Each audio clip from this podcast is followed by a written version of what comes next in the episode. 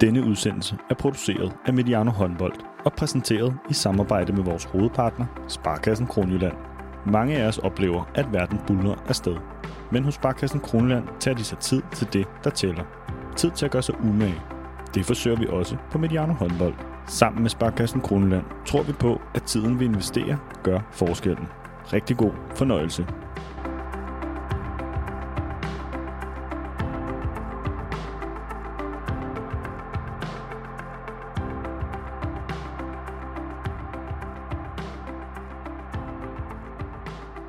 Velkommen til Mediano Håndbold. Og et på alle måder fyldt studie her i Aarhus. Overskriften for den her udsendelse, det er en håndboldsnak. Vi skal tale håndbold, og måske ligefrem have det lidt sjovt undervejs. Det håber jeg i hvert fald på. Sæsonen er slut, sommeren står foran os. Det her bliver vores, øh, en form for sæsonafslutning. Vi er aldrig helt færdige her på Mediano Håndbold. Men det er nu, vi kan tillade os at se tilbage på alt det, vi har oplevet.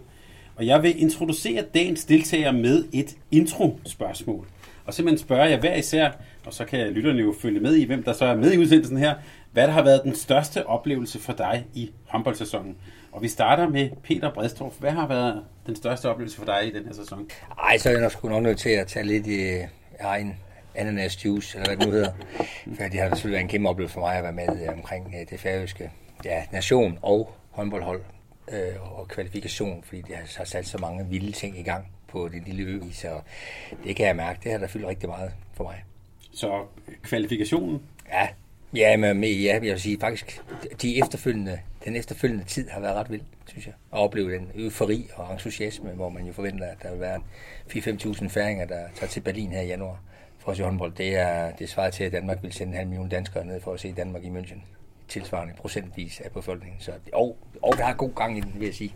Så hvis jeg nu skulle spørge dig, hvad du glæder dig til i den kommende sæson, så bliver det... Ja, det bliver da, udover at se uh, Krighavs debutkamp i Flensborg, så bliver det også at, uh, at se færgerne gå, gå i gang med hjem. Ja, Krighavs, det kan være, vi kan spørge ham om det lidt senere, fordi han står her ved siden af mig, men jeg vil lige uh, spørge en anden af vores gæster også til den største oplevelse i, i sæsonen her. Det er Martin Albersen, som har været med os hele sæsonen igennem på kvindesiden. Hvad, været, hvad stikker ud for dig? Jamen, jeg tænker, det er måske, fordi jeg er så gammel. Jeg kan ikke huske så lang tid tilbage, at, at det, jeg går faktisk meget kort tid tilbage, og så kigger jeg lidt på mændenes uh, Final Four Champions ja. League. Og den måde, uh, Magdeburg, de, de vinder det på. Jeg synes ikke, de har det bedste hold. Jeg synes ikke, de på den måde går ind som favoritter. Det tror jeg, alle er enige om til turneringen. De så står med trofæet til sidst. Og den måde, de gør det på, uh, med det skadesforløb, der er i truppen, og jamen, det er jo vanvittigt. Jeg synes, det er stor gave til, til Bennett dernede, hvor han har fået stemt på benene den her sæson. Så, og så bare sætte op, og, og det hele var bare fedt at, at følge med i, i hvert fald som, uh, som kvindetræner. Øh, med os har vi også uh, Kasper Andersen, som jo også har været med os uh, igennem hele sæsonen på kvindesiden. Kasper, hvad, hvad vil du fremhæve som en stor oplevelse, eller den største oplevelse i sæsonen? Jeg tror, jeg tager kvindernes uh, Champions League Final for Vibers. Uh, sådan en ret vild præstation at vinde tre år i streg, og slå to ungarske hold i Ungarn uh, i semifinalen og finalen. Så jeg synes, det fortjener, uh, fortjener en hel del credit at, at, at, at lave den præstation. Nikolaj Krighav, mm. vi har i et uh, tidligere program her talt om noget med at blive årets træner og vinde DM-guld, men uh, du må gerne gentage dig selv her, hvis det er det, du har lyst til. Hvad har været den største oplevelse for dig i sæsonen? Jamen, det kunne godt have været den der første halvleg, uh, Vibers gør.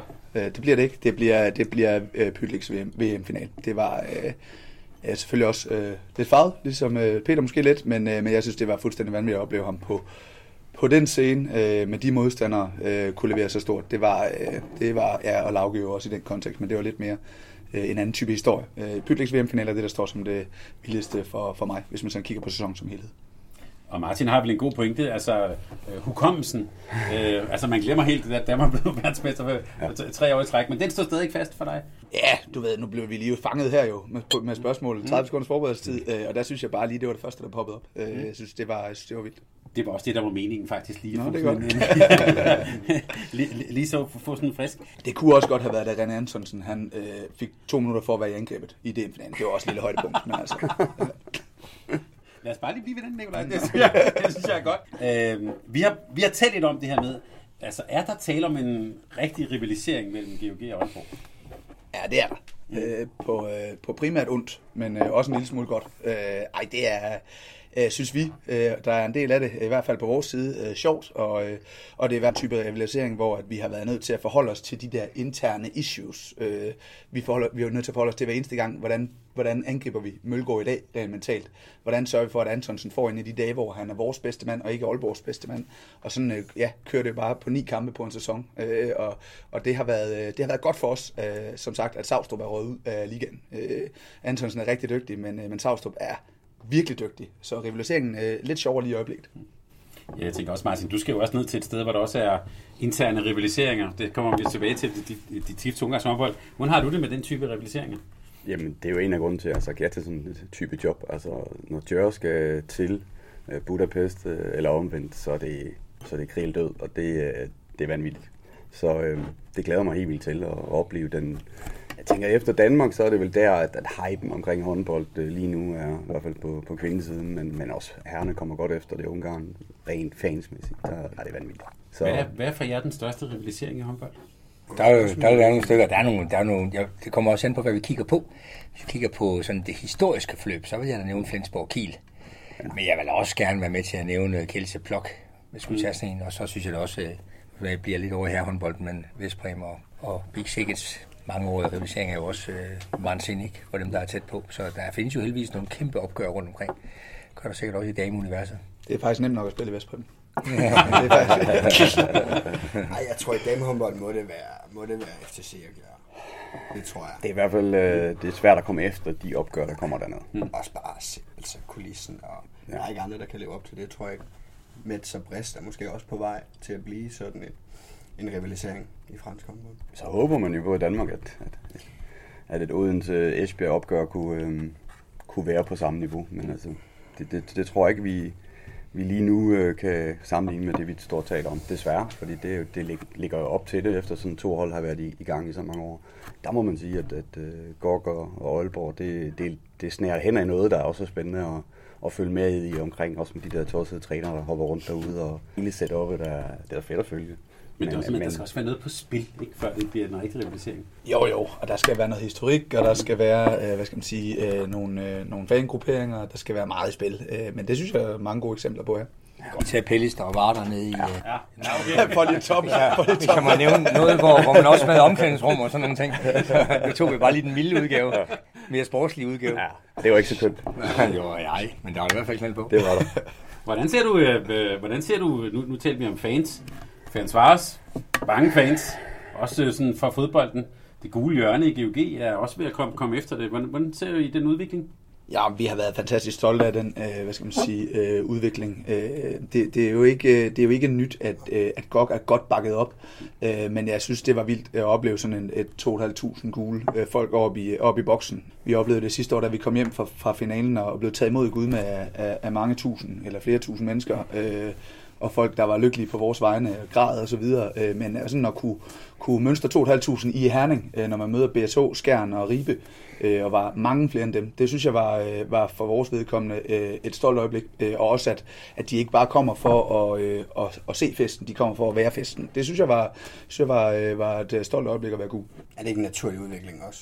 Altså, I bliver bedre, og resultaterne bliver bedre, og det vokser. Ja, altså, men det kommer jo omvendt i en periode, hvor de unge også har mange andre ting end at bare lige stå op i det hjørne der. Øh, og det kræver jo for sådan nogen som os, at, øh, at når Hjalte Lykke og Drejer ikke lige på holdkortet, så står de der. Og det er det der, jeg synes, øh, ja, det gule hjørne skiller sig lidt ud. Jeg synes også, jeg vil også medgive os fra tidligere som modstander i, i Gudmø, så hvor det også inden de bare blev rigtig gode, og lige var kommet op fra, fra første division, jamen der var der jo allerede i gang i det gule hjørne. Altså det gule hjørne er jo det er jo ikke bare noget, der lige har fundet på, men det er rigtigt, det, er jo, det har fået en volumen. Det har fået en volumen.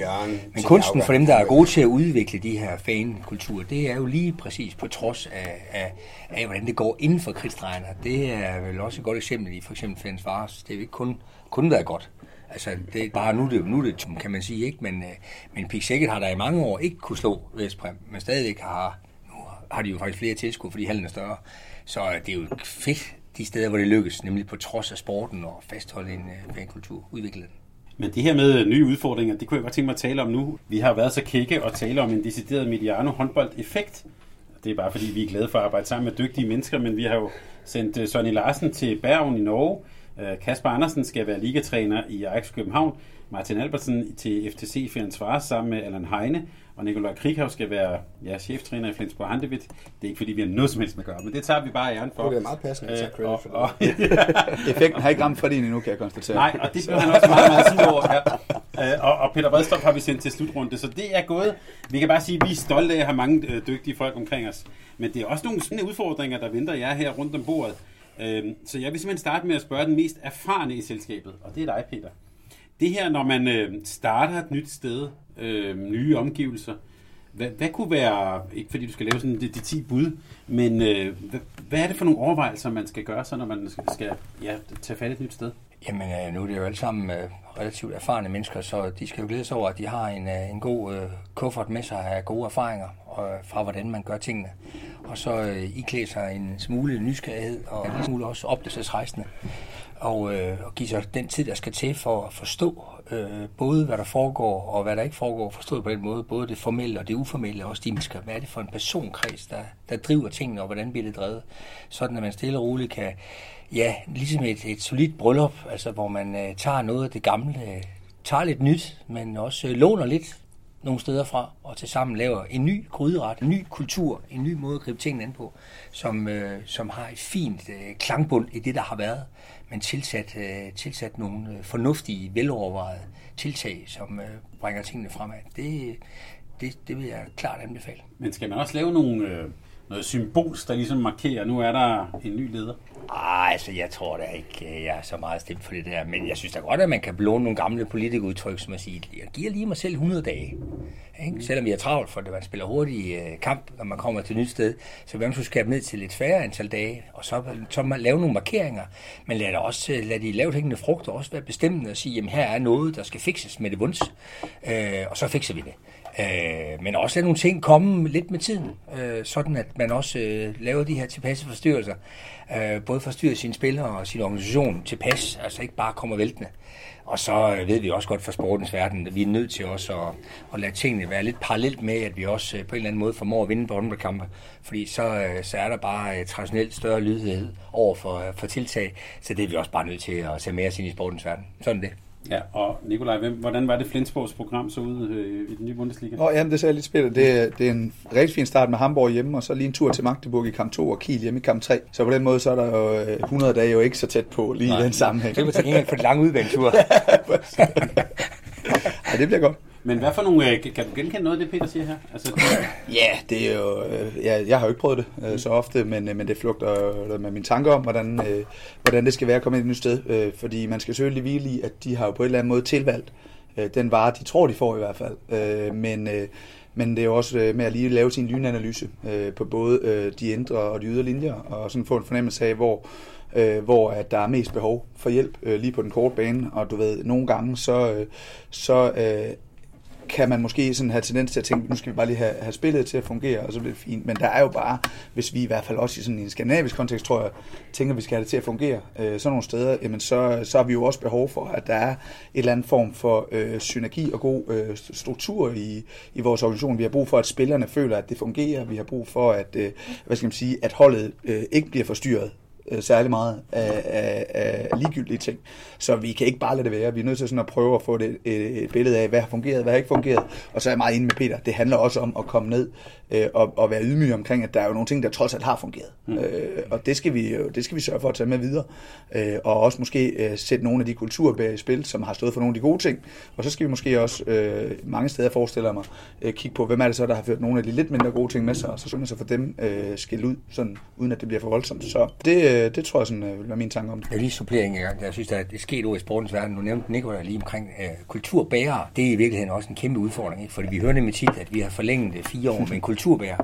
Og hvis man så kigger efter den der kulturbærer lidt efter i sømne, så kan man godt stille spørgsmål sig ved, om det var en god kultur. Og der kommer man jo tit ind i nogle miljøer, hvor der på en eller anden mærkelig måde er nogle kulturbærer, som man i virkeligheden ikke overhovedet synes godt om. Altså, fordi de bærer faktisk af noget halvfæsen kultur. Så der skal man også passe rigtig godt på sig selv. Det har jeg faktisk oplevet rigtig mange steder fra, at der er nogle installerede kulturbærere, som nogle gange ikke øh, gør noget særligt godt for holdet. Det, det, det, det skal man på en eller anden måde få arbejde med. Fordi det kan, det kan blive sådan underminerende hen over tid. Øh, men nu skal vi også lade Martin sige noget, for De han har i hvert jo prøvet giftige, de alverdens, der. alverdens kultur på tværs af landegrænser.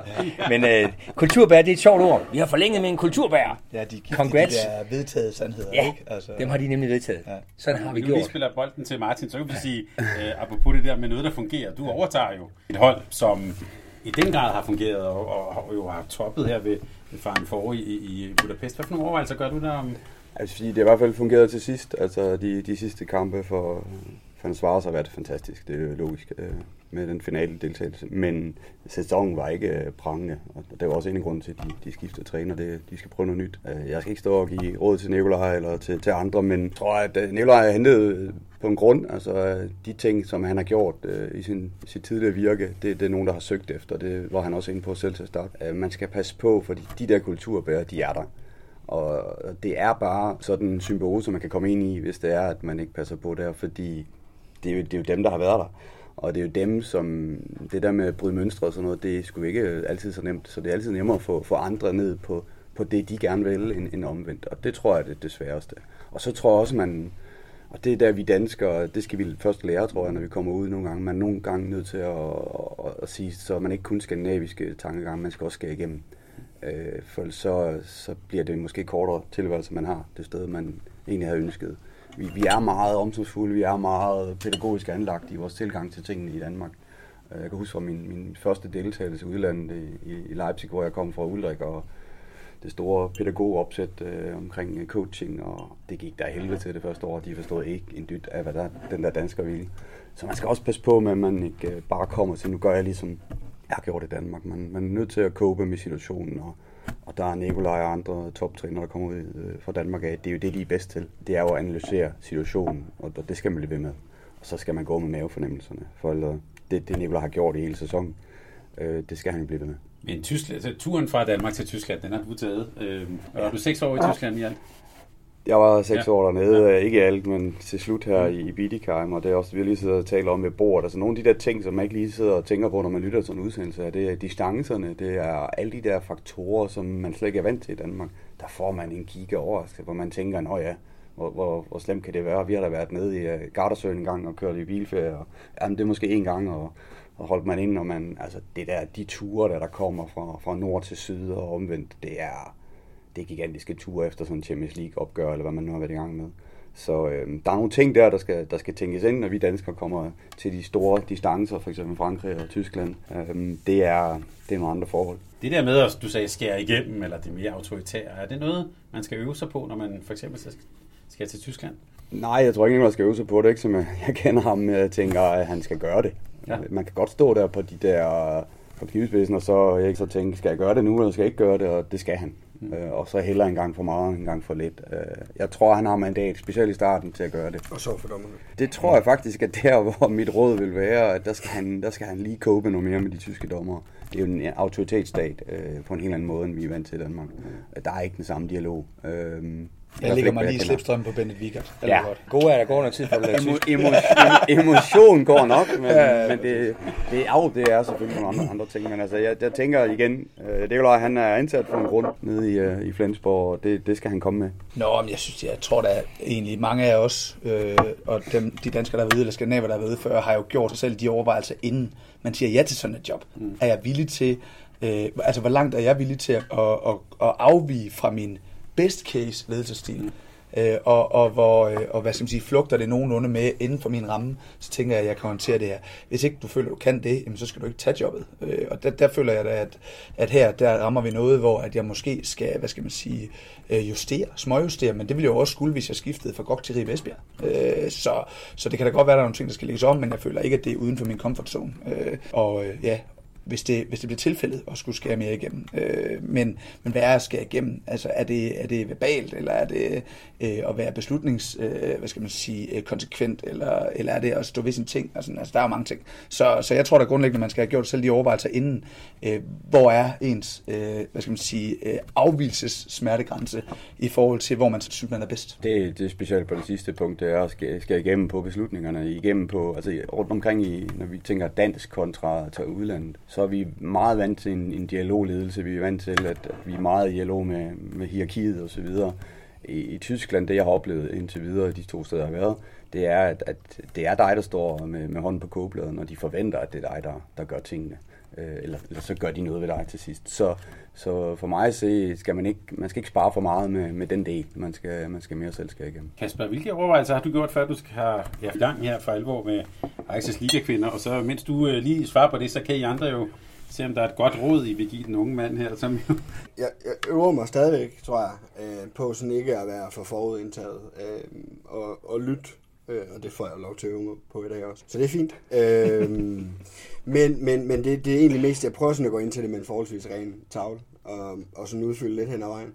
Øh, på det sportslige og sådan, øh, på håndboldspillet, der, der, der kommer jeg selvfølgelig ikke med, med en helt ren tavle, men, men på mange af de andre ting, øh, Ajax er jo en kæmpe klub, ligesom har været nogle år i Gokos, og, og en stor klub, og mange mennesker, og så, så på den måde prøver jeg at øve mig i at, at lytte lidt mere. Men øh, ja, så, så det, det tror jeg egentlig, jeg tager, sådan, som det kommer, og lidt hen ad vejen.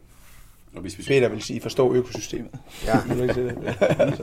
Det vil jeg gerne være med til. Men hvad kunne være et par gode råd til den unge mand her? Nå, men det er, jeg synes jo tit, at det handler om, og, øh, eller nu har jeg kun lavet nogle få skifte, ikke? Men, men, men handler om at have øh, sådan lidt, lidt sådan en god blanding mellem ydmyghed, men også tro på det, man gør. Øh, og ydmygheden ligger jo tit i, og netop synes jeg er en god idé, Kasper, altså at lytte til, hvad er det for en klub, man er en del af, hvad er det for nogle nøglepersoner, der er i organisationen, og, og så videre, ikke? men jo også komme med Øh, jeg, er også, jeg er kommet her for os at skabe min retning, ja. øh, og jeg ved, jeg kan. Det skal man også, altså i hvert fald i mange sammenhænge, tænker jeg, øh, stå på mål for. Ikke? Øh, men, men, øh, men det er altid altså, en god besøg med ydmyghed, jeg synes, jeg er altid en god idé, især i, sådan, i måden, man er sammen med, med de mennesker, der er rundt omkring klubben på. Peter, jeg blev lidt inspireret af det, du sagde med kulturbærer.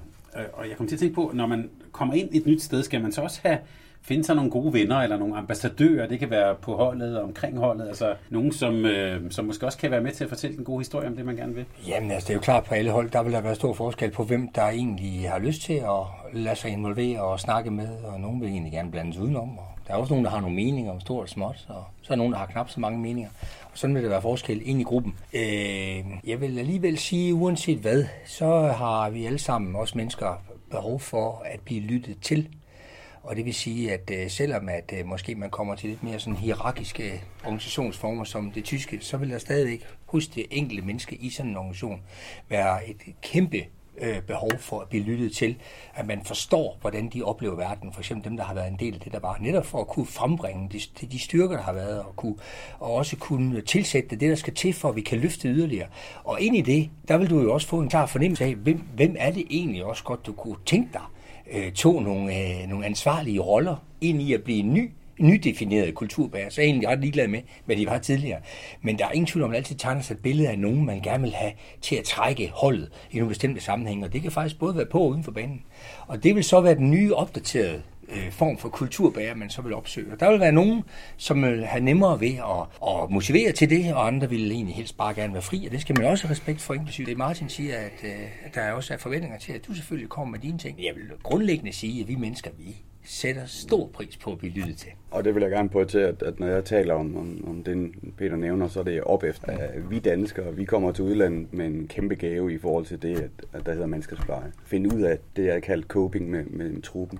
Hvem er det? Jeg tror, at, at, at vi er nogle af de bedste i verden lige nu, pt. til at, at, at dyrke den del af, af det setup, der hedder at være træner og coach. Øh, finde ud af, hvad der er for nogle... Øh, hvad er der, hvem er det, der kan bære det? Hvem er det, der ikke kan bære det, men vi alligevel vil være med til at forme og så videre. Det, øh, det er det jo alle. Altså, det er derfor, vi træner. Vi, vi er jo ansat til en gruppe. Og, og det, det, er jo lige meget, om vi så taler øh, Flensborg eller Ajax, eller det, er det er jo det, det handler om. Men på dit hold, på Nikolajs hold, sådan set også på Kaspers hold, der tror jeg da godt, at jeg sådan udefra kunne udpege nogle personer, som jeg ville gætte på, det var meget godt at få med på projektet. Ja, og det er jo det spændende, det er jo det der med, når man ser det udefra, og så Mm. kommer man ind i matchen, og så ser man, hvordan foregår det i dagligdagen, og hvad er det for nogle typer, som trækker i sådan en kamp, og hov, så han, hun øh, trækker ingenting, når vi snakker træning, eller hvad det nu er. Det er det, Peter refererer til, og der er jo mange roller i sådan et setup, og det skal vi jo finde ud af lynhurtigt som træner. Fordi at vi har ikke øh, 100 dage, Peter. Første spørgsmål, det er næsten altid, hvordan gør jeg dig god? Altså sådan helt, altså, øh, altså hvis jeg skal have den bedste udgave af dig, hvad skal jeg så kunne for dig? Øh, og øh, og der, der er mange, oplever jeg faktisk ikke, om jeg også oplever, men jeg synes, der er mange, der oplever det, de ikke, altså, det, de ikke er vant til at forholde sig til. De er egentlig bare vant til at blive trænet. Øh, men altså skal forholde sig til, hvad er egentlig øh, den ledelsesform, jeg helst vil have hjælp, altså hvad, hvad er det for en hjælp, jeg helst vil have, for det forpligter os sige, okay, når jeg så får den type hjælp, hvis jeg rent faktisk kan følge op på det, så, så er vi allerede i gang med at skabe en relation, der er gensidig. Ikke? Øh, Så, så det er altid mit første spørgsmål til, når jeg sådan møder nye spillere i hvert fald. Øh, Og egentlig også øh, stabsfunktioner og, og administrative folk. Altså, hvad, hvis jeg nu skal, skal gøre det bedste for dig, hvad, hvor, hvor arbejder vi så? Det, det plejer jeg i hvert fald at prøve. Det lyder som taget ud af coachings ABC. Ja. Hvordan reagerer de på det? Nå, men jeg synes jo nogle gange, at jeg oplever, at folk øh, ikke- faktisk ikke ved det. Men så spørger jeg dem lige igen en måned senere, så tænk lidt over det. Øh, og, og så er der jo også nogle ting, som jeg synes meget, jeg synes meget tit, der tegner sig et billede af, hvad, at du ved, når, når øh, lidt mindre erfarne spillere kommer til sådan en samtale, så, så taler nogle gange, bliver der nogle gange talt lidt ind i, hvad, hvad er det forventede svar også af mig. Øh, Og det er derfor, vi er nødt til at opbygge den der relation, der gør, at vi over tid øh, kan få en, en klar fornemmelse af, okay, hvordan er det så egentlig, at jeg hjælper dig bedst? Fordi nu sagde du det der i, øh, i øh, ja, før sommerferien, da vi lige havde mødt en anden over en kop kaffe øh, nede i Odense by. Øh, nu, nu, er vi lidt, nej, nu er vi lidt længere i processen, og jeg oplever måske ikke helt, at jeg får den bedste udgave af dig. Er der noget, er der noget du tænker, som, som vi lige skal justere lidt? Så synes jeg, jeg oplever, at, at jo mere trygge de bliver, jo bedre bliver det måske også til at sætte ord på, hvad, hvad de egentlig sådan lige føler, at de har behov for hjælp. Men du siger det, man, de ser jo også dig an. Altså, jeg tænker på sådan, yeah. Den første træning. Er, det sådan, er der noget symbolik i den? Men altså, hvis det er meningen, at man starter klokken helt, så starter den første træning også klokken helt. Ja. Så jeg vil sige, der er der rigtig mange adfærdsting, der allerede fra starten af bliver sat en standard for. Der er en selvfølgelighed i nogle bestemte ting. Og øh, det vil sandsynligvis hænge sammen med det, der kommer til at ske den næste gang også. Så jo, helt klart, der er der. Men jeg tror ikke på den der med, man skal, også, man skal jo hele tiden bare være mega autentisk og tro mod sig selv, fordi der kommer så meget storm, så man kommer alligevel til at blive afklædt nogle gange. Så det gælder bare om med det samme, og vi har snakket nogle gange, og øh, tro på den bagage, man har med, og, og stå inden for det, og så tilsætte det, vi også har stået og snakket om. Men man skal også være vidst på, at øh, fra day one, lad os da bare stå lidt fast, fra day one, der, der, der skal vi jo have leveret nogle sager inden for de rammer, som vi nu gerne vil sætte. Og derfor har den første træning selvfølgelig også kæmpe, en kæmpe værdi. Altså, nu er jeg så ude for her, at øh, det ved jeg ikke, hvordan med Krighav, eller hvordan det her med dig, Kasper, men min første kontakt havde været telefonisk, det har jeg aldrig prøvet før. Det er, det er lidt syret, men, men nogle af de ting, som, som Krighav er inde på omkring det der med at, at coache allerede der, og, og sige, hvad er det, du, du vil med næste sæson, hvordan, hvordan får vi udviklet dig fra det, jeg har set. Der skal man jo så have lavet et kæmpe forarbejde med, med video og så videre på den enkelte øh, og så have den første kontakt over, over telefonen. Så, så der er det jo allerede startet inden den første træning. Øh, og sådan gruppemæssigt, jamen der tænker jeg egentlig, at hvis, hvis den første træning ikke er klokken helt, jamen, så, så tænker jeg, at den nummer to træning er klokken helt. øh, og, og så videre. Ikke? Der er jo mange ting, der hen ad vejen bliver... Der er også, og kæft, der er mange kulturer, vi kommer ind i. Ja, jeg synes jo, ofte kommer vi til et sted, der har brug for øh, ny luft. Altså er det ikke tit sådan, ikke? Øh, så vi er jo mega privilegeret, øh, fordi når vi kommer, så, så oplever jeg egentlig oftest, at folk glæder sig til at prøve noget nyt, ikke? Mm. Øh, og derfor er det da øh, af vigtig betydning, at vi kommer øh, med god energi også, ikke? At vi ikke, du ved, kommer daskende mm. og bare sådan stille og roligt venter på, at den fysiske træning går i gang med de der laktattests, men at vi også kommer med den approach, som vi gerne vil have afspejlet dagligdagen. Så, men, men vi er oftest, synes jeg, i en situation, hvor at, at vi bliver taget rigtig godt imod, at folk glæder sig. Det er i hvert fald min oplevelse. Ja, det er også mit indtryk. Jeg har haft det samme som Martin og jeg. Øh, sådan primært øh, telefonisk kontakt med spillere, som har på alle mulige måder haft en tof sæson. Og, mm. Altså, jeg tror mest af alt, mit indtryk er, at de har bare brug, haft brug for lige at sige hej. Så har de fået lov at sådan komme af med lidt. Øh, jeg har øvet mig i at lytte. Jeg har egentlig ikke sagt ret meget andet end, end hej. Og det tror jeg, altså, langt hen ad vejen bare har været det, de har haft brug for i første omgang. Altså, øh, så jeg ved ikke, der kan måske også være forholdsvis stor forskel på, hvad, altså, hvad, hvad er det, man kommer ind til. Altså, kommer de fra en sæson, hvor man har haft en kæmpe optur, eller kommer de fra en sæson, hvor, hvor der har været øh, otte lange måneder, eller øh, tænker jeg også, at, at der må være nogle forskellige udgangspunkter for, hvad, hvad, hvad er det, man kommer ind til. Men det er jo sådan, at jeg siger, at det er ny energi, og, og, og det er Jo, det, man også skal spille på som træner, når man, når man skifter rundt, at der er en grund til, at man kommer. Øh, og det med den for, fuldstændig øh, benene på jorden tilgang, som, som Peter taler om, den er, den er mega vigtig. Men, men stadigvæk også må, skal du spille på, at du kommer med ny øh, vind. Martin var så god at nævne øh, Final Four i kølen for herrerne øh, som en god oplevelse. Og Jeg kunne også have taget det, Kasper talte om, Ja. specielt første halvleg, som, som Krik også nævner. Det, det er jo også en... De var sat med gode i den Ja. første halvleg, var Det var, det var, det var vanvittigt. Hvis vi tænker på, på herrenes afslutning i, øh, i Kølen. Øh, jeg kunne godt tænke mig sådan lige at spørge jer lidt til sådan nogle af de udviklingstendenser, I, øh, som, som I ser, eller måske også lige frem, hvor vi er på vej hen. Det vil være oplagt, hvis man tænker Vejpas, eller for den sags skyld også Magdeburg eller GOG, at pege på mange på fart og mange afslutninger osv. Hvis vi starter med dig, Peter, her, hvis du skal pege på sådan et par udviklingstendenser, hvad, hvad vil du så pege på i håndbolden, som vi ser den lige nu? Jamen, altså, der er ingen tvivl om, jo, øh, altså, det, de, her, de her spillere, som, som øh, kan levere øh, Øh, de her dueller, hvor man vinder zoner, både til gavn for sin, sig selv og sine medspillere, men også for sine stregspillere, det, det, det er du fra vildt most, synes jeg, på de hold, der, der er bedre end de andre. Det, det synes jeg, man kan, det kan man slå over i en kamp. Det vil jeg nævne som et øh, klart kendemærke. Og så vil jeg også sige, at, at vi ser stadigvæk også øh, hold, der, der, der professionaliserer deres øh, praksis i relation til hurtig midte og det at komme frem på banen i nogle forskellige øh, konstellationer, alt afhængig af hvilke spiltyper de har, og hvad de har gang i øh, i forhold til logistikken angrebs- og forsvarsudskiftninger. Der ser jeg stadigvæk, at der er nogle, øh, nogle spændende marginaler faktisk for os.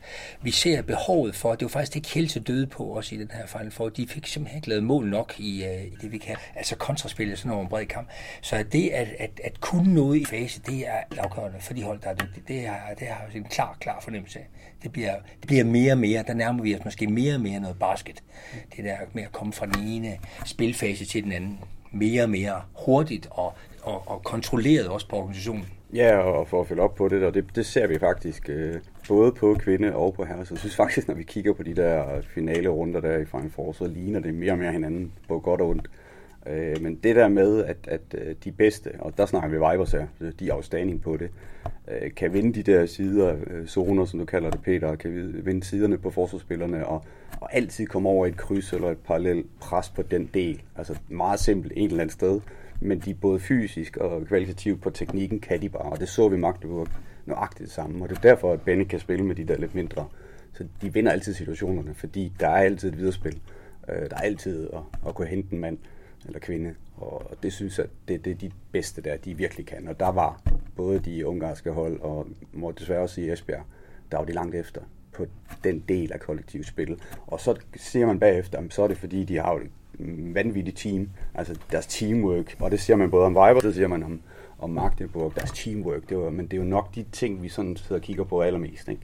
Det er jo egentlig det håndboldmæssige, fordi hvad kommer der? Hvorfor har man teamwork? Og der, der er jo rammerne jo bare sat op til, at det er sådan, det skal fungere. Forlængelse, jeg synes, det fylder alt for lidt i damehåndbold stadigvæk. Øh, jeg synes, det fylder alt for lidt. Så det er vildt at kunne, kunne snakke om tre hold øh, i Final Four Champions League, som er alt for dårligt til det i forhold til, til dem, der vinder. Så, så der er i hvert fald noget, hvor der stadigvæk er enormt meget flyt på i damehåndbold. Øh, altså jeg tænker over på vej herind, hvad, altså hvor, hvorfor det ikke fylder mere. Det er jo ikke helt nyt nu. Altså det har været her i noget tid. Jeg tror, man skal være villig til at sætte bolden lidt mere på spil i damehåndbold.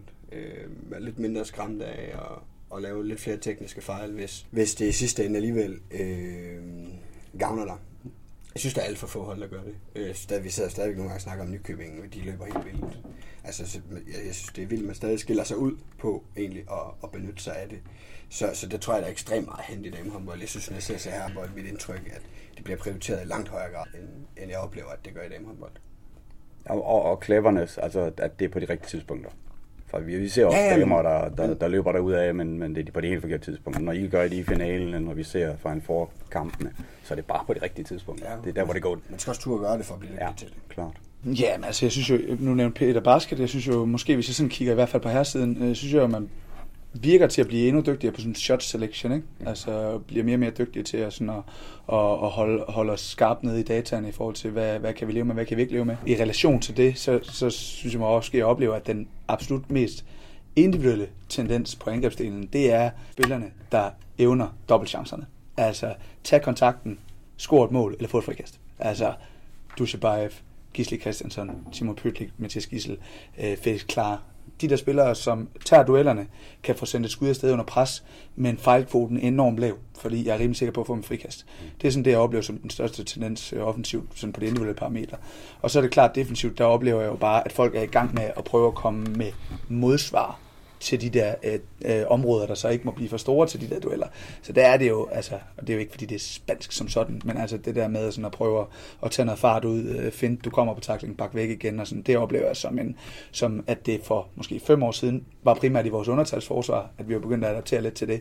Det oplever jeg fylder det hele nu, og jeg oplever Savstrup som en, en absolut verdensstjerne lige på det parameter i, i weekenden for eksempel. Ikke?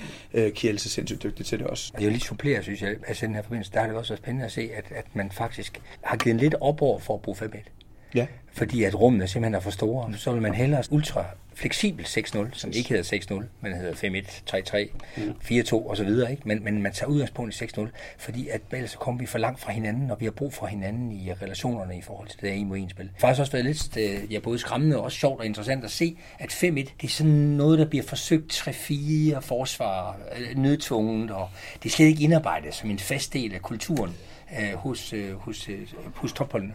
Nej, og jeg synes, jeg oplever, at de få hold, der kan det, det er dem, der har enormt meget tid. Ikke? Mm. Altså, Barcelona. Barcelona kan, ja. og det er så jo ikke alligevel helt 5-1.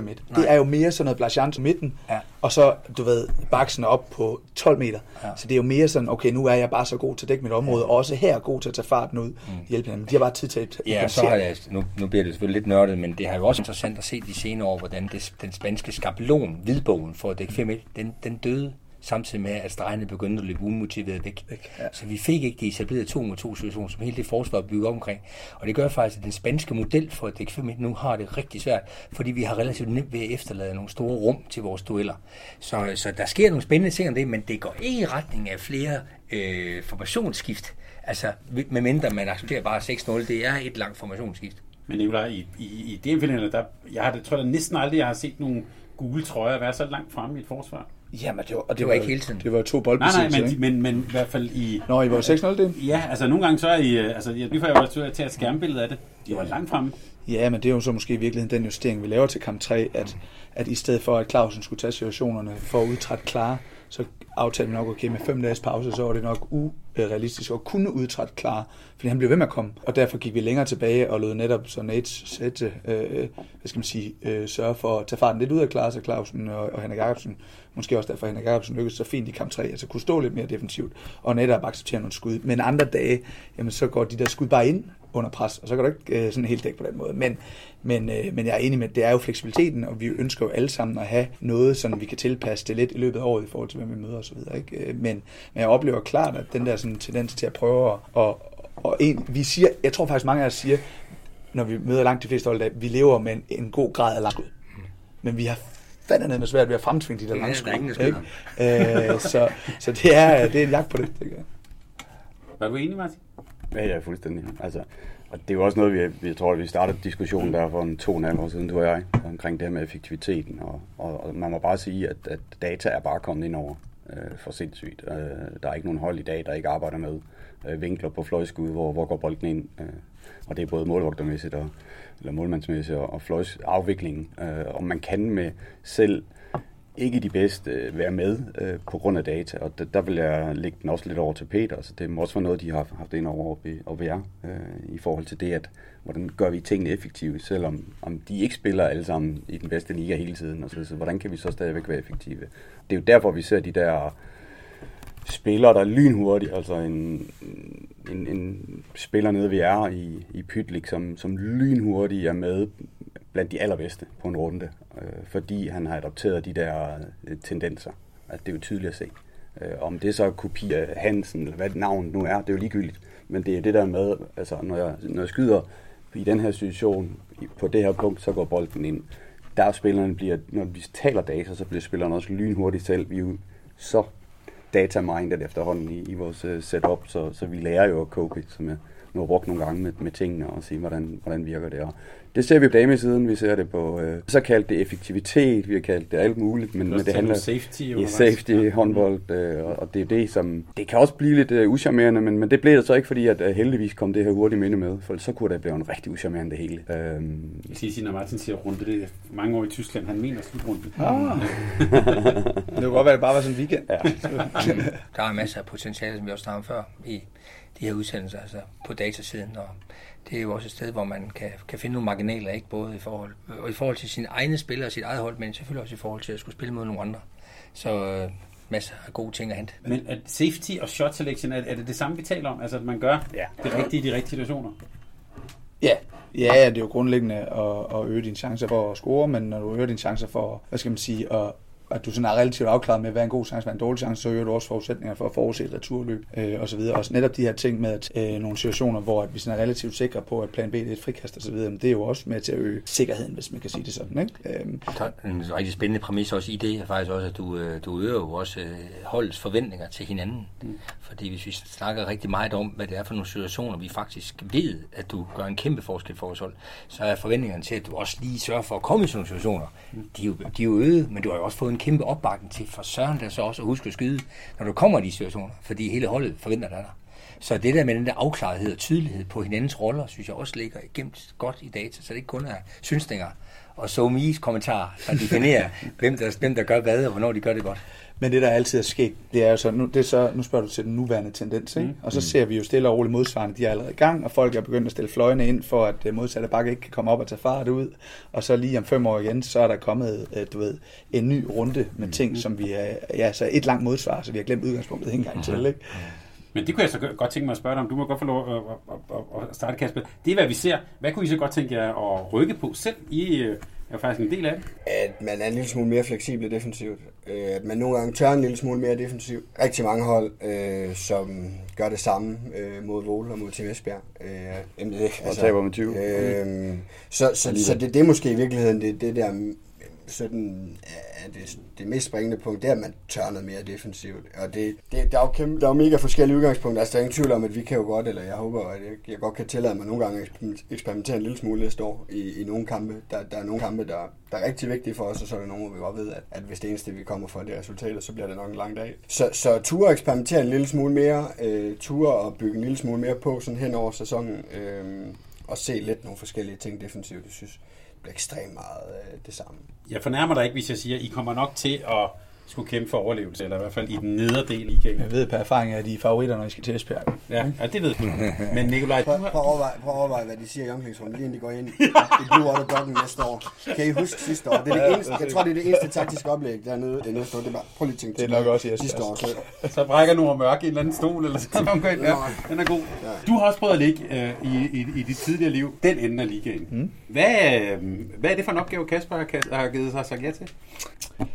Ja, jeg synes, det var svært at eksperimentere, må jeg sige, øh, i den del. Og jeg, og jeg må indrømme, at selvom jeg synes, vi havde mange enormt dygtige talenter, for eksempel i Skanderborg, øh, så var det øh, langt, langt sværere at give dem muligheden, øh, end det har været i GOG. Øh, så, så integrationen af de unge øh, er sværere. Øh, du, du, øh, du har kniven for struben hver eneste gang. Der er ikke 10 minutter, hvor du lige... Jo, så skal det være, fordi du passer meget bagud, måske ikke. Men der er jo ikke, altså, der er jo ikke 10 minutter, hvor der lige er plads til at lige prøve noget. Øh, Så sådan oplevede jeg det ikke. Jeg oplevede, at det virkelig var tight hver eneste gang, og vi jo ind til alle 26 kampe gik ind med en tro på, at måske var det i dag, og hvis det var i dag, ikke? og så videre. Ikke? Så, så jeg oplevede, at det var enormt svært at, at udvikle, øh, hvad skal man sige, øh, mængden af spillere gennem kamp.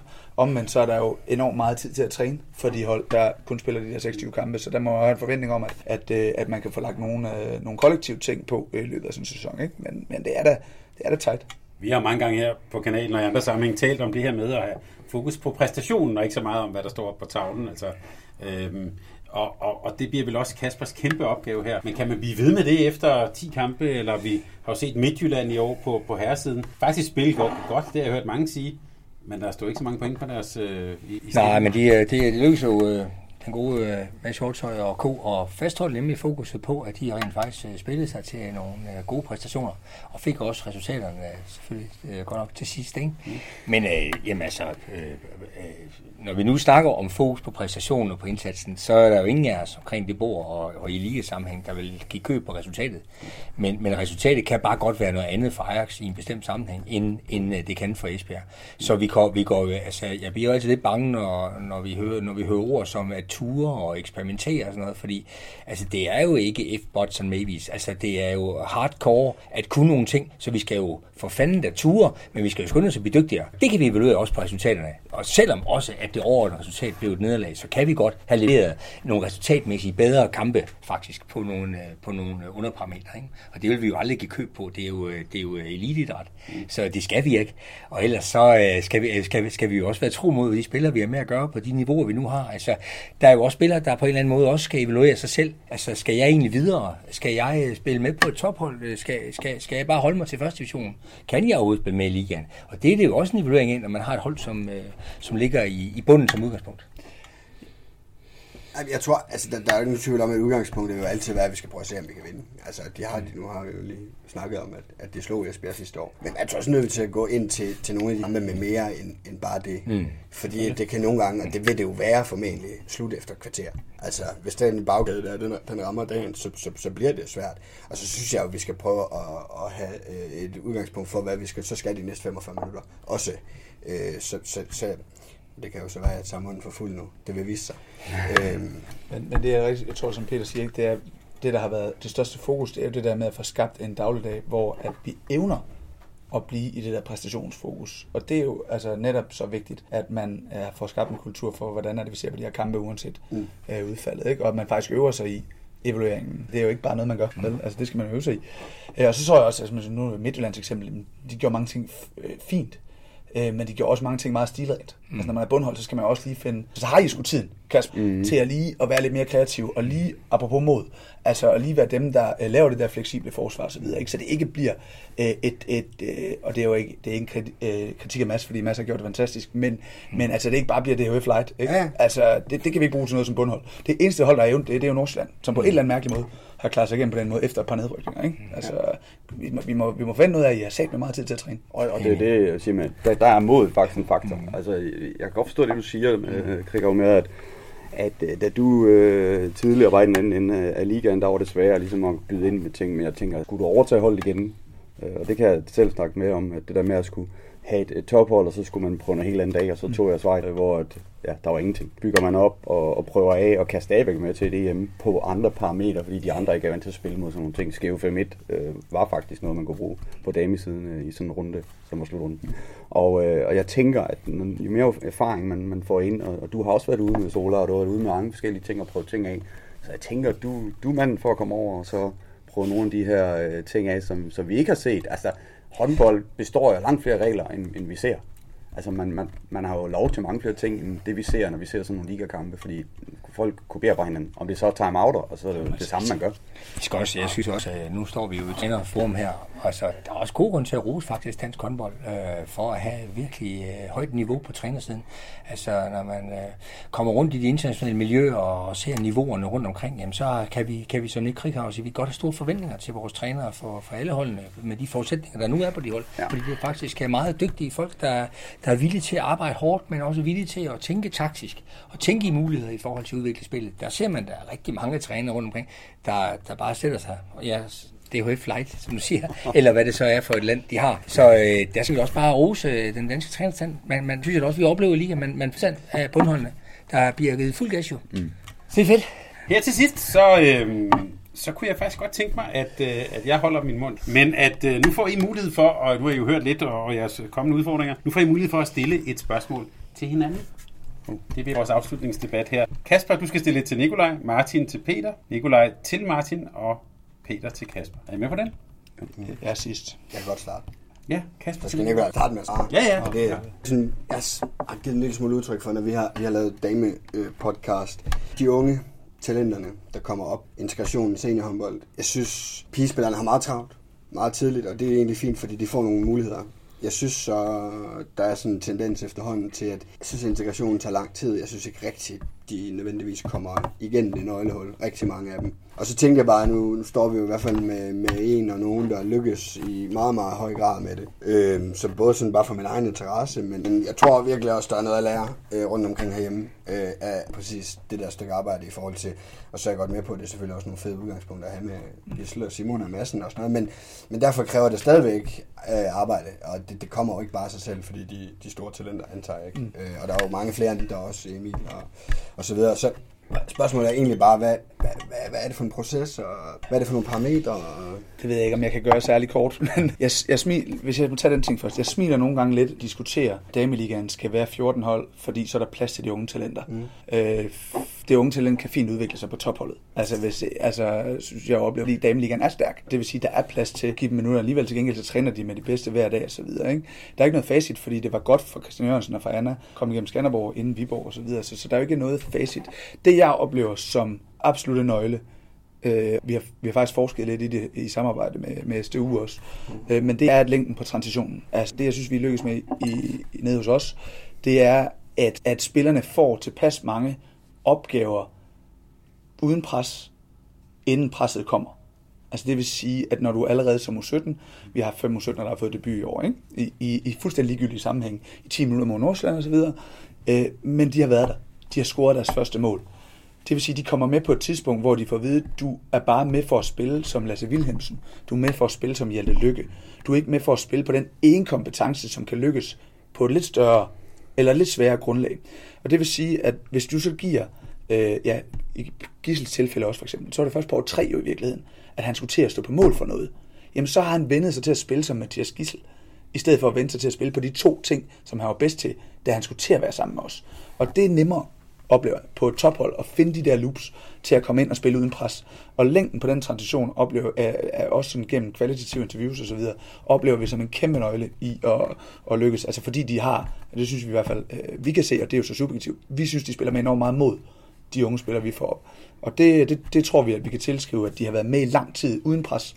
Øh, og så de opdager faktisk slet ikke, når presset på dem lige pludselig begynder at være der. Øh, fordi der har de vendt sig til at spille seniorhåndbold på deres måde, og ikke, øh, ja, som jeg sagde på gang nu, tunet ind på den ene kompetence, som de kom med på i første omgang. Ja, jeg står og tænker, at der ligger adskilt i podcast her. Martin, du får mulighed for at stille et spørgsmål til Peter. Jamen, jeg har hørt om projektet øh, på Færøen, og tænker mig at vide, hvordan det står til her i Aarhus. Nå, i Aarhus. Hvor du faktisk også er i gang med et øh, vanvittigt projekt. Hmm, ja, jamen, det, der skal vi også lige passe på taletiden. Der, det har... Øh, Jamen, vi har det, hørt om det mange gange, ja, men så, det, så har vi ikke hørt om det lang tid. Ja, nu, og hvor år, vi er over henne i projektet, og, og øh, vi har jo et uh, selskab, der hedder Aarhus HC APS, der er, øh, der er ejet af en fond, en håndboldfond, der støtter håndbolden i Aarhus, øh, bredt ud mod de 42 foreninger og de cirka 9.000 medlemmer, både damer og herrer. Øh, og der ligger selskabet jo lud og godt, og det vil sige, at vi på den måde har en konstruktion, som helt unikt har et helt naturligt fokus på bredden og på talenterne, og så har vi et selskab, og så fokus på eliten. Og eliten er så i gang med at bevæge sig op gennem øh, rækkerne, startende med et, øh, et tvivlsomt bundhold i første division, som blev overtaget her for et år siden, og som blev nummer 5, tror jeg og spillede en hederlig første division, og i hvert fald klarede sig solidt igennem, og nu øh, er holdet blevet forstærket ret væsentligt frem mod den kommende sæson, og vil blive en bejler til at rykke op. Det bliver ikke et AG København oprykning overhovedet, men det er et hold, der kan måle sig med de dygtigste i første division, og vil kunne rykke op, når spillerne har leveret en fantastisk øh, sæson øh, sammen med trænerteamet. Men det er, ikke, det er ikke givet, at de rykker op. Det, der er det vigtigste, det er platformen, og den øh, udvikler sig hele tiden positivt. Vi er stolte over, at vi har nogle meget Øh, øh, værdistærke og solide øh, virksomheder i ryggen, både som hovedpartner og også som sekundære partner. Og, øh, og på den måde er der øh, bare fast grund under fødderne, og øh, det vil udvikle sig stille og roligt, og det vil udvikle sig om det i dag kan slå øh, GOG, det, vil, øh, det kommer opbakning til at Så det, er, det er organisk, apropos fødderne på Ja, det er det jo, men det kommer ikke ingenting, og ja, det, det, det, har været, det har været selvfølgelig hårdt frivilligt arbejde at lægge modstenen mm. sammen med mange gode mennesker i Aarhus, men øh, de, de, de er til gengæld lagt, og øh, det, at vi er konsolideret i en fond, der er upersonlig, altså upersonlig på den måde, at det ikke er nogen, der lige kan blive træt af det, det glæder os, der arbejder med det rigtig meget, fordi vi dermed har skabt noget, der bare kommer til at vare længere, end vi selv gør, og det er ikke altid, det lykkes i, uh, i håndbold. Nej. Så uh, på den måde, alt godt. Der er en fornuftig medvind uh, i projektet, som vil, uh, det vil blive spændende at følge de kommende år. Nikolaj, et spørgsmål til Martin? Ja, det må blive øh, nysgerrig, Martin, på, at du er jo øh, måske den bedste i verden til at lave træningsøvelser uden modstandere. Ikke? Altså, jamen, altså, jo, jo. sagt med respekt for, at du er virkelig kreativ. Skal lige sige til lytterne, han står ikke og griner nu. Nej, altså jeg er faktisk ret alvorlig. Jeg det, man bliver jo inspireret af al den kæmpe hvad siger, øh, øvelsesmængde og kreativitet, du kan putte ind i det. Hvordan sikrer du, dit, det, er jo, det er jo individuelle færdigheder, du får øh, arbejdet med det. Ikke? Hvordan, sik, hvordan arbejder du med øh, transitionen fra en færdighed til at rent faktisk gøre det med en modstander? Det må være svært, ikke? Altså. Jo, og det er det jo. Og, og det er jo det der med også, når man er på et akademi, som jeg har været et stykke tid nu, og det der videoen, de kommer fra, så er det loading på spillerne. Hvor, hvor meget kan man... Uh... Vi, vi havde egentlig lavet det valg, at vi sagde, at der er en procentdel, der er ekstrem uden, og det er det, vi har taget video af. Og så ligger der en, en stor procentdel, som der kommer lidt mere video på nu. Det er faktisk, og det, var, og det overrasker mig, for jeg var, jeg var selv uh, meget skeptisk omkring, hvordan kan vi uh, få det her til at virke i, i virkeligheden. At uh, de bevægelser, det er jo egentlig logisk nok, ja. når man tænker på dans, eller man tænker på andre sportsgrene, hvordan rytmer egentlig er det, der er afgørende. Jeg tænker Gisel, der vil simpelthen på, på rytmen. Øh, han er jo totalt uafhængig af modstander et eller andet sted på sin egen rytmer. Øh, og det kan man faktisk øh, lære spillere og, og arbejde med rytmer, så selv når der kommer kontaktsport på, så er det de samme bevægelser, der, der bliver givet. Så er der selvfølgelig den her med det moderne håndbold, og at man har kontakt i alt, øh, bliver lukket ned, man kan alligevel smide krydset, eller kan spænde videregående Det er jo også mål. kompetence. Men det er jo, det er jo noget, som så kommer på, i, når man så lægger det næste lag på. Øh, men, så, men jeg så... synes, øh, det er virkelig inspirerende at se, hvordan de her spillere, altså vi starter ud med en, en 12 spillere, der er 14 nu, hvordan de alle sammen kan komme på sådan et niveau, at de kan få øh, kontrakter rundt omkring i, i Tyskland blandt andet og andre steder, fordi de faktisk bare har basic ekstremt i orden. Jamen, jeg spørger jo af nysgerrighed, fordi ja. du er også dygtig til at gøre det i Randers, kan jeg huske, ikke? Altså, ja. og, og jeg synes jo bare, når jeg står med min facende individuelle træning, ja. så synes jeg, der er så for bistret langt ja. til at få puttet det ind i kamp. Ikke? Jo, altså, men jo. der siger du så, at den ret, altså med tiden... Der er mængde, der er ekstrem mængde okay. på det. Jeg synes, på, mængde, på det mængden er vigtig. Det. Ja. ja. men det må ikke, lytter må ikke gå ind og så sige, nu, nu kopierer vi sådan en, en chance der fra, fra Instagram, og så er det det, vi gør kun. Ja. Der skal, det, er en, det er en delmængde. Altså, vi snakker 25 procent. Helt formelt. Ja, lige præcis. Okay. Så det, det er det andet, der, der bliver lige så vigtigt, men men så helt almindelig progressivitet fra det formelle til lidt mere dele. Rytmerne, rytmerne, og jeg synes også, der bliver talt mere og mere om det. Og nogle fede rytmer, og nogle fede bevægelserytmer. Og det er bare det, jeg synes, der er, der er måske bare min egen begrænsning. Jeg synes bare aldrig, jeg har kunne lære nogen en finte. Ja. Jeg synes bare, du ved, der fandt Pytlik ud af, at det var den nemmeste måde at gå til venstre på. Ja. Og, du ved, og det gør, de, det gør de unikke talenter. Her der taler vi om spillere, som kommer med ingen. Ja. Og, og så kan jeg også godt lære det, og det er det, jeg synes, der er. Kunne man få det med til Danmark, i forhold til den mængde af håndboldspillere, vi har, både på damer og herrer, så er det sindssygt, mand det, øh, vi kunne blive øh, fuldstændig øh, mere end vi er i forvejen. og det er Instagram Coach Albertsen hedder, ja, ja. hedder, hedder kontoen, hvis man vil have lidt inspiration der. i luften. ja, ja, men han er, alle os, der står her, kan jeg sige, han er influencer number one. Ja, ja. Peter, et spørgsmål til Kasper. Ja, Kasper. Øh, jeg synes jo stadigvæk, at det er en stor inspiration øh, hele tiden at forsøge at blive lidt dygtigere rent ledelsesmæssigt. Øh, der var en digter, der sagde engang, øh, i en meget tidlig alder, at jeg er for ringe til at dø. Morten Nielsen hedder. Der synes jeg, der ligger noget ædel i, altså det der med, at vi altid er på vej til at blive en lille smule dygtigere. Reflekterer altid over, hvad vi gør, og så prøver vi simpelthen, at vi kan blive lidt bedre.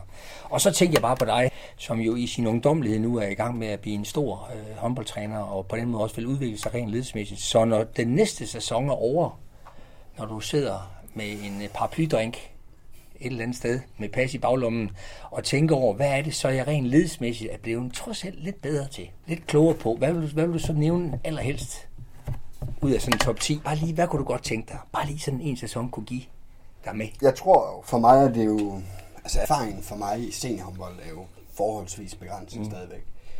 Så, altså, den kan du altså ikke nævne, for den kommer simpelthen per natur ved at være med hver dag det kommende år. Men måske mere sådan, den forskel, der kommer til at være i, at skulle lede og træne et, et hold med jævnaldrende ja. og voksne mennesker ja. og, og mennesker, som er et helt andet sted i deres ja. liv end de der 16, 17, 18-årige, mm. som jeg er bare nødt til at sige er meget, meget nemme at træne, mm. fordi de, øh, det er det eneste, det handler om. Mm. Altså, de har ikke andet i deres liv. Øhm. Det bliver nogle lange taktik, når du snakker så meget udenom. Altså, hvad er det, du, hvad er det, du er blevet bedre til, når året er, når året er gået? Jamen, det ved jeg ikke. Jeg er blevet, det, det er vel en helt ny kompetence at begynde at samarbejde og lede okay. voksne mennesker, ja. tænker jeg. Altså, ja. der, der, der må være, øh, det er der, jeg har jo været lidt omkring det, men, ja. men jeg synes, jeg havde et kort ophold i Norge i Sola, og det, det var meget, meget nyt. Så, ja. Og det, det nåede jeg nok aldrig sådan rigtig ind i, før det var ud af det igen. Mm. Så, så, så, så det må bare være at, at rent faktisk at have påbegyndt sådan samarbejdet og, og ledelse af, af voksne mennesker. Alright. Det er et godt sted at starte, Godt, tak for det. Og okay. den, den hårde sensor, han kørte på. ja, det er fint. det er godt. De her, tak fordi I vil være med her. Ja, selv tak. Øh, det var en øh, kæmpe fornøjelse. Der venter en meget stor øh, sæson øh, forude. Og jeg har på fornemmelsen, at øh, hvis I tillader det, at vi måske skal en tur både til Måske til Flensborg, til Budapest. Velkommen. Skal I sige også til Torshavn? Det kunne være hyggeligt. Det kunne jeg faktisk godt. Helvede, det var hyggeligt. Åh, Vesterbro, der, fin- Vesterbro. der findes ikke mange undskyldninger. Ikke betaler. tager cyklen til Vesterbro. Nej, jeg skal nok komme forbi Vesterbro også. Tak fordi I ville være med. Det var en fornøjelse. God sommer til jer. Tak fordi du lyttede til en podcast fra Mediano Håndbold. Hvis du kunne lide udsendelsen, så husk at abonnere på Mediano Håndbold, der hvor du hører din podcast. Så får du den seneste udsendelse serveret direkte til dig. Du må gerne fortælle dine venner om os, og husk at følge os på Facebook, Twitter og Instagram. Mediano Håndbold kan lade sig gøre på grund af Sparkassen Kronjylland. De er med Mediano Håndbold og det kvindelige danske landshold. Tak fordi du lyttede med.